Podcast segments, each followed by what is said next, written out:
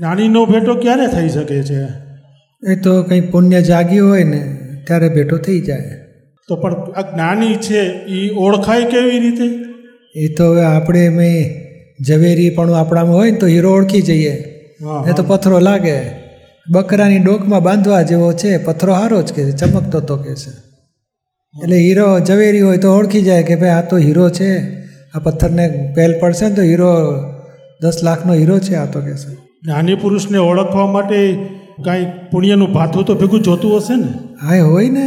અને બીજું તો શું છે કે હવે આપણને તો એવું અનુભવી ક્યાં છે આપણી પાસે મુમુક્ષુતા. એટલે આપણને કોઈક આજુબાજુવાળા આપણા ઓળખાણવાળા હોય ને એ કહે ને કે આ જ્ઞાની છે ને જ્ઞાન લેવા જેવું છે મને શાંતિ થઈ તમે લઈ લો. ડાયા થઈને લઈ લેવાનું સરળ થઈને.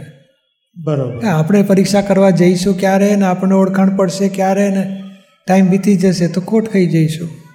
ઋષભદેવ ભગવાને જે ભરત ચક્રવર્તીને જે જ્ઞાન આપ્યું છે અને શ્રીમદ ભાગવદ્ ગીતાની અંદર કૃષ્ણ ભગવાને જે અર્જુનને જ્ઞાન આપ્યું છે અને દાદાજી આપણને જે જ્ઞાન આપે છે, એ ત્રણેયનો કાંઈ તફાવત ખરો? આ કળિયુગમાં આ જ બધા કુટુંબમાં રહીને પણ આત્માના જ્ઞાનથી અહીં જ પહેલો મોક્ષ થાય, તમામ દુઃખોથી મુક્તિ એ આપણને ખાતરી થાય કન્ફર્મ તો આપણે પછી ભવિષ્યમાં મોક્ષ થવાનો, એની ખાતરી. બરાબર. એક જ સરખું જ્ઞાનમાં ફેર ના હોય રીત ફેરફારવાળી હોય. એ જ માન્યું તું જે અર્જુનને મળ્યું એ જ ભરત ચક્રવર્તીને મળ્યું ને એ જ દાદા પાસવાન પાસેથી આપણને પણ મળે છે. જ્ઞાનમાં ફેર નથી ભાઈ. બરાબર. રીત થોડી ફેરફારવાળી હોય પણ પ્રાપ્તિ એ જ થાય છે. એમાં શંકા રાખવા જેવી નથી.